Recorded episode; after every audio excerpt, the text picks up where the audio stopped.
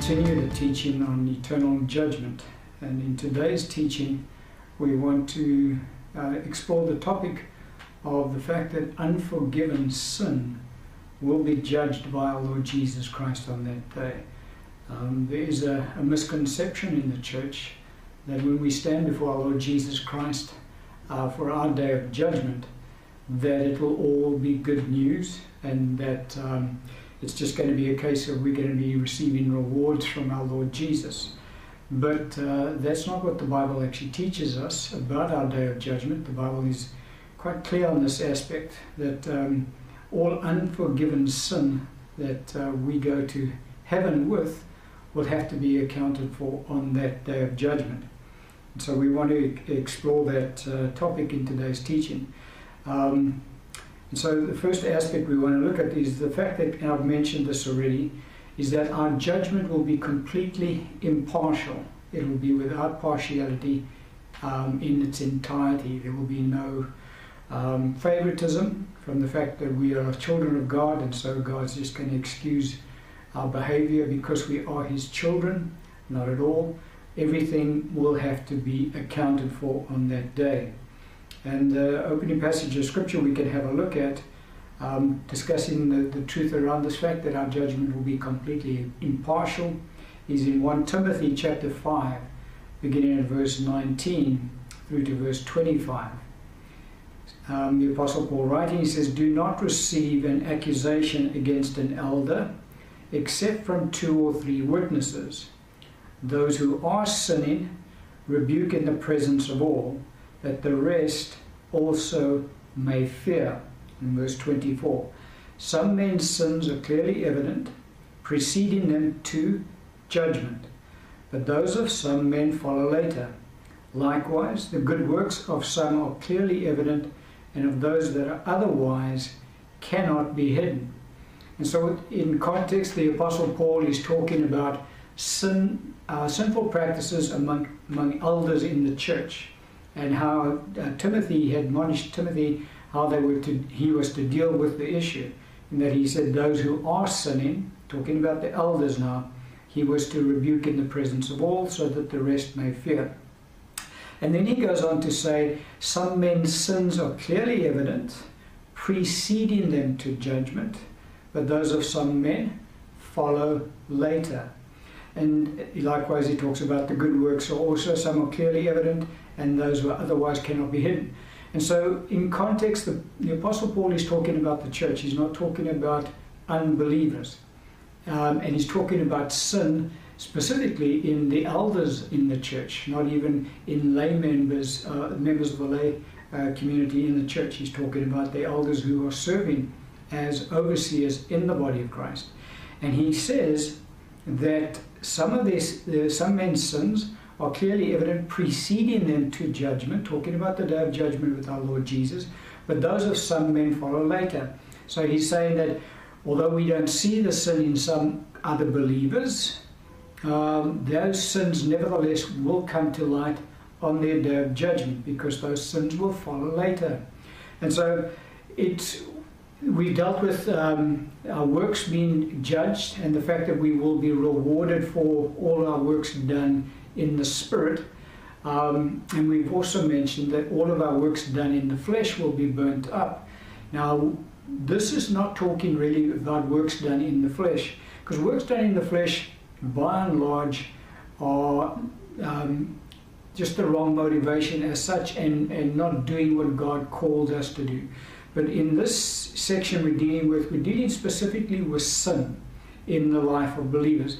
For an elder who is not um, walking in the calling that God's called them to walk in, for argument's sake, God has called them to operate in the gift of hospitality, but they're operating in the gift of giving, for argument's sake.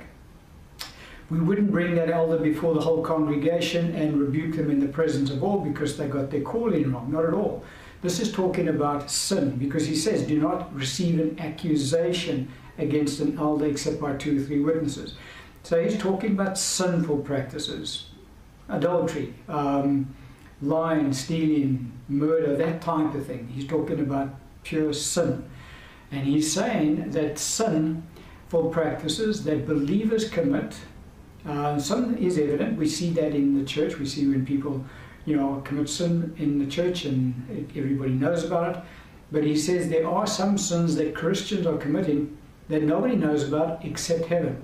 And those sins follow the individual when they go to heaven, and they will have to give an account when they stand before the Lord Jesus on that day uh, for the sin that they've committed. And we've dealt with this other passage that we're going to speak, uh, read now, Matthew chapter 5, 18 and 19. But it just again highlights this particular truth for us that unforgiven sin in this life will be judged on that day when we stand before our Lord Jesus. Our Lord speaking, He says, For assuredly I say to you, till heaven and earth pass away, one jot or one tittle will by no means pass away from the law till all is fulfilled. Whoever therefore breaks one of the least of these commandments and teaches men so shall also be called least in the kingdom of heaven. But whoever does and teaches them, he shall be called great in the kingdom of heaven. And so, breaking the Lord's commandments, whichever one it is, is a, is a sin. That's disobeying God. That is in direct opposition to the law of God. Now, Lord doesn't say they will be cast out of heaven. He doesn't say that at all. They still are in the kingdom of heaven.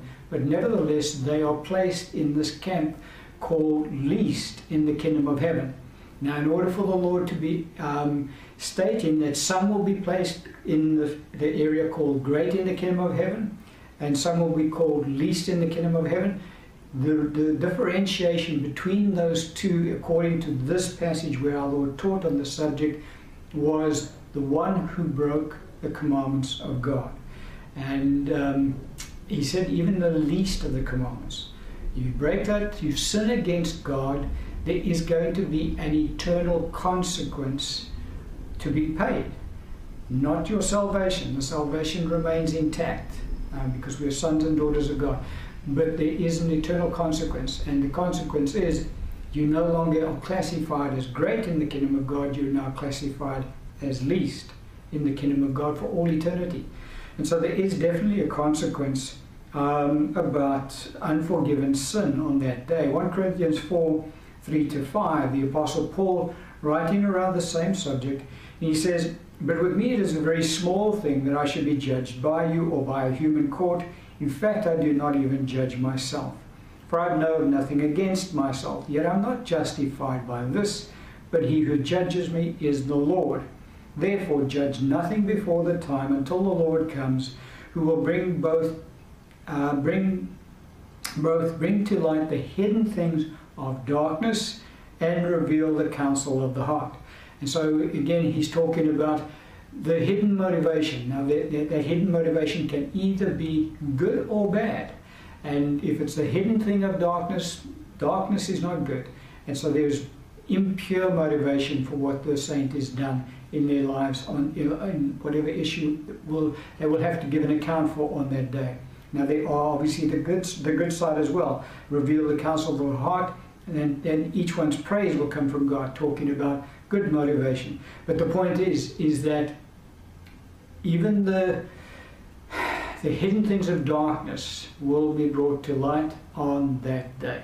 And so unforgiven sin will definitely be uh, accounted for on that day. Colossians chapter 3, verse 23 to 25.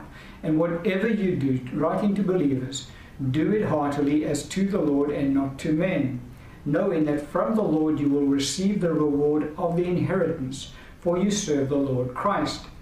But he who does wrong, as talking to Christians, to believers, will be repaid for what he has done, and there is no partiality.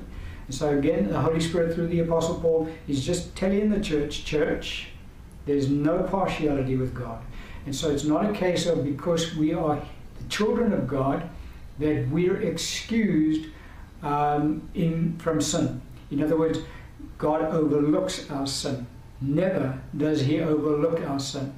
We are always taught to deal with it and confess it and repent of it. Um, and so to think that because we're a child of God and we're saved and we're going to go to heaven, that we can sin and when we get to heaven, it's all forgiven and forgotten. Not at all. Our day of judgment is coming, and when we stand before our Lord Jesus Christ, that unforgiven sin, um, he who does wrong will be repaid for what he has done, and there is no partiality that is addressed to believers. That's addressed to Christians. And so we will definitely have to give an account to our Lord Jesus Christ for all unforgiven sin.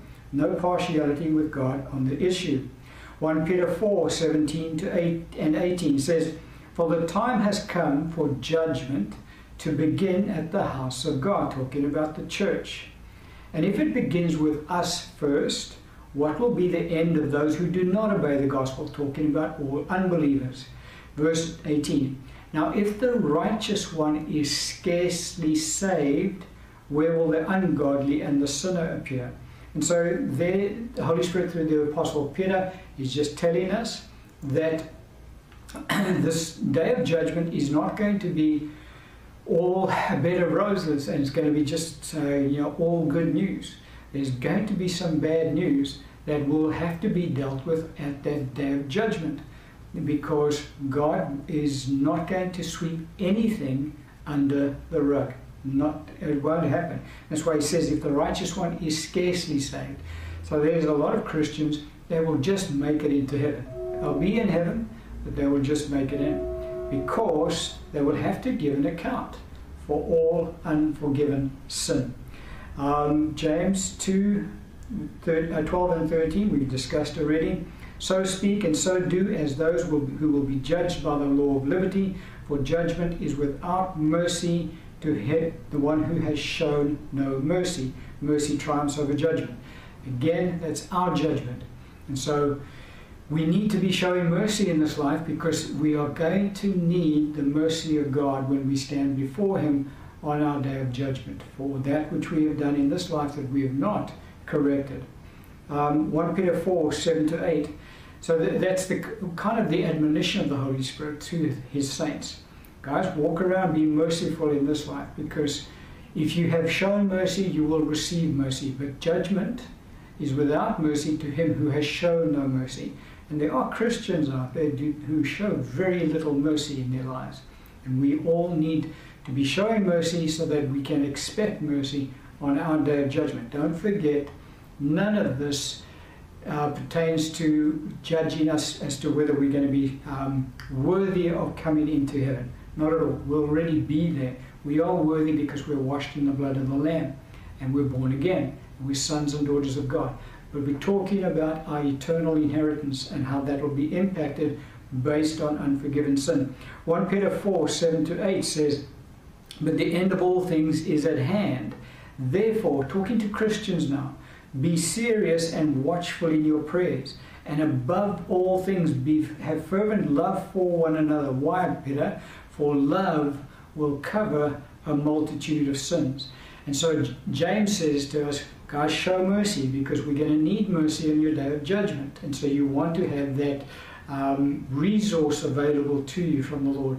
And that the Lord can say, All right, but you were merciful, so I can now extend mercy to you. Peter just comes from a different angle. He says, Love will cover a multitude of sins.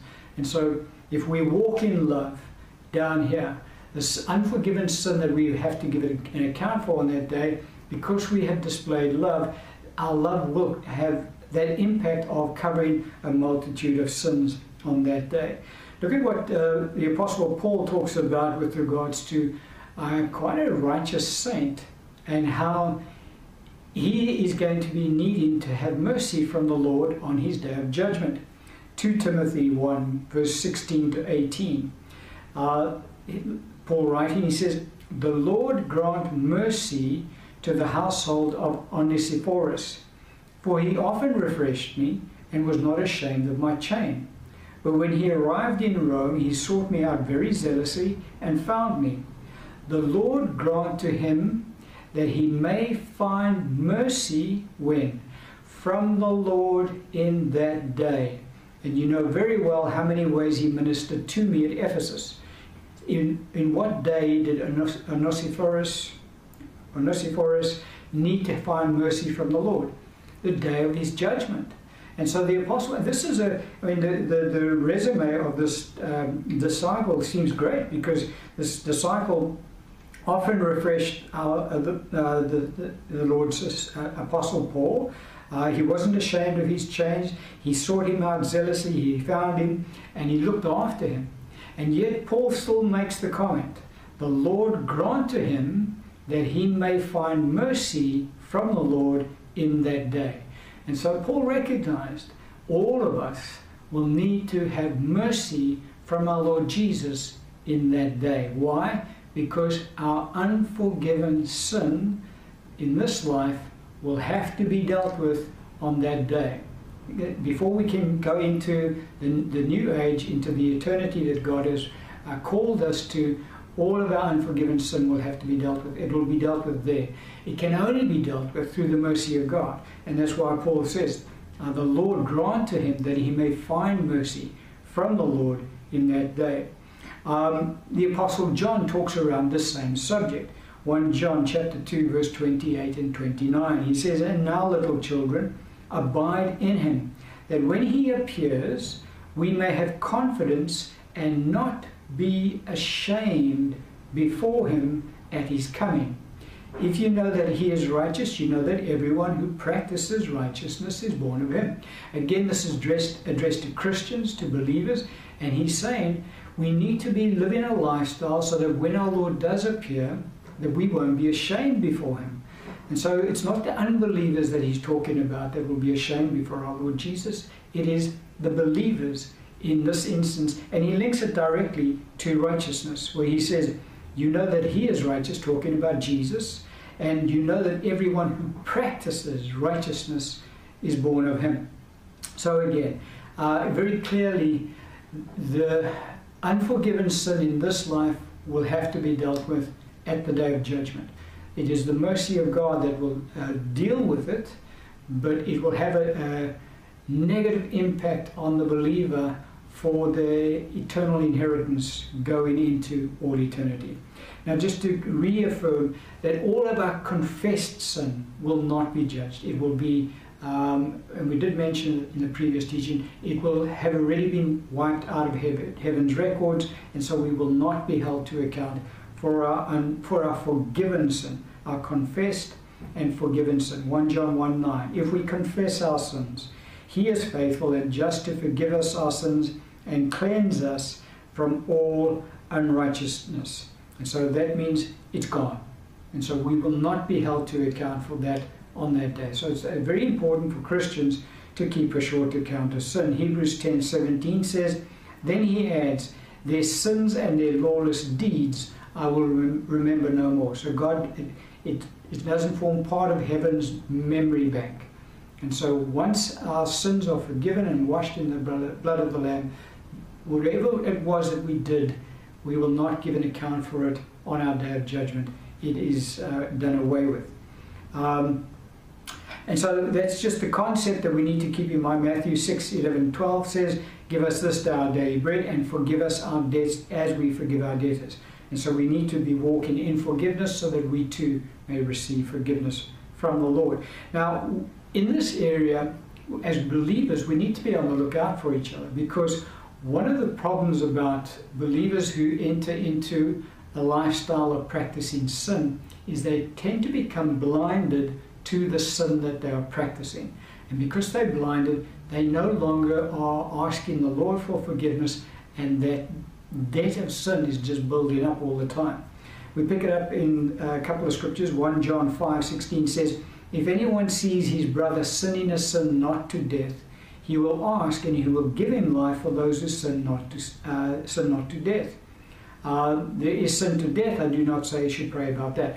And so, if we see from this passage of scripture, if we see a brother or sister in Christ who is sinning, um, we're not dealing with the sin unto death in this uh, teaching. There is such a sin, uh, but we're talking about every other sin. The sin to death is to deny Christ. We're not going to touch on that.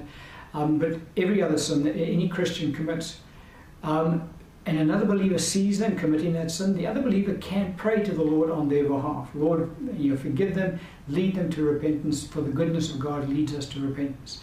Um, and the Lord will forgive them that sin. And that will help them to see the darkness that they're walking in so that they may turn around and repent. Um, for our Lord said that in this manner, John Gospel, John 8:34, Jesus answered them, Most assuredly I say to you, whoever commits sin is a slave of sin. And so when Satan is able to tempt a believer to commit sin, he has them ensnared, they become enslaved by that sin, and it's very hard for them to break out unless another believer is praying for them. So we do need to be on the lookout for each other in this life. Uh, 2 Timothy 2 24 to 26, talking around the same subject. Um, a servant of the Lord must not quarrel, but be gentle to all, able to teach, patient, in humility, correcting those who are in opposition, if God perhaps will grant them repentance, so that they may know the truth, and that they may come to their senses and escape the snare of the devil, having been taken captive by him to do his will. And so, this is again a picture of believers, not unbelievers, because um, it's only believers that get taken captive by Satan to do his will. Unbelievers are a part of Satan's kingdom all the time anyway. And so, they always are doing his will uh, to a greater or lesser degree. But this is talking about uh, we in humility need to be correcting our brothers and sisters in Christ who are um, caught up in some kind of sinful practice so that they can, God by His grace, will grant them repentance so that they can come to their senses. Because they've, they've gotten to that place where they are now enslaved by that sin. They can't really see anymore what they're doing wrong, and another believer has to help them out on that issue. Now, all unforgiven sin in this life has to be forgiven on that day of judgment because no believer can go into eternity with unforgiven sin. That sin has to be dealt with. And so um, our Lord actually did teach on the subject in Matthew's Gospel, Matthew chapter 12, verse 32. He's speaking about uh, the eternal sin that gets committed when one blasphemes against the Holy Spirit. The other eternal sin that gets committed is to deny Christ as Lord. But this one here is talking about the blasphemy against the Holy Spirit. But in the passage, he reveals the truth to us that unforgiven sin in this life will be forgiven on that day, has to be. He says, Anyone who speaks a word against the Son of Man, it will be forgiven him. But whoever speaks against the Holy Spirit, it will not be forgiven him, either in this age, that's the age we currently live in, or in the age to come. So that's an eternal sin to blaspheme against the Holy Spirit. There is no recourse there, there's no forgiveness there. But our Lord differentiates here. He says it will not be forgiven him either in this age or in the age to come. And so what he, our Lord is, is implying is that there are sins that cannot be forgiven in this age and cannot be forgiven in the age to come. And that one is blaspheming against the Holy Spirit the second one, second one I mentioned is to not deny Jesus as Lord. The, but the, our Lord is then implying that there are sins that cannot be forgiven in this age, but will be forgiven in the age to come. Um, because you can't go the other way around. You can't have sin forgiven in this age and not forgiven in the age to come. Because if it's forgiven, it's gone. But you can have two types of sin committed in this age the sin that will not be forgiven in this age and not forgiven in the age to come, but the sin not forgiven in this age but forgiven in the age to come. Now, which sins are those? Those are all the unforgiven sins in this age. They will be forgiven in the age to come. They have to be. Otherwise, the saint cannot go in to the age to come because they have unforgiven sin in their lives. And so it's so important for us to recognize the concept that the unforgiven sin that we commit in this life, when I say it's unforgiven, it's because we forgot to ask for forgiveness. We sinned and we didn't realize that we should have asked, we and we had slipped and we forgot about it. It's only known sin. Forget about unknown sin. Unknown sin, uh, the Bible is very plain on that issue. The blood of the Lamb cleanses that all the time. We're talking about when a believer knowingly commits sin because we can only confess our sins that we know that we committed. And those are the ones we're held accountable for. And so if we choose not to confess those sins and repent of those sins, those sins remain on heaven's records and they will have to be dealt with on our day of judgment. Revelation 21 4, the scripture says, And God will wipe away every tear from their eyes. Um, there will be no more death, sorrow, or crying. There will be no more pain or for, former things, for the former things have passed away. And so there's going to be tears on our day of judgment because we're going to miss it and we're going to have to repent and ask for mercy from the Lord in that day. And by His grace, He will be merciful. There's an impact. And so we need to be aware of this because we need to be walking this life with.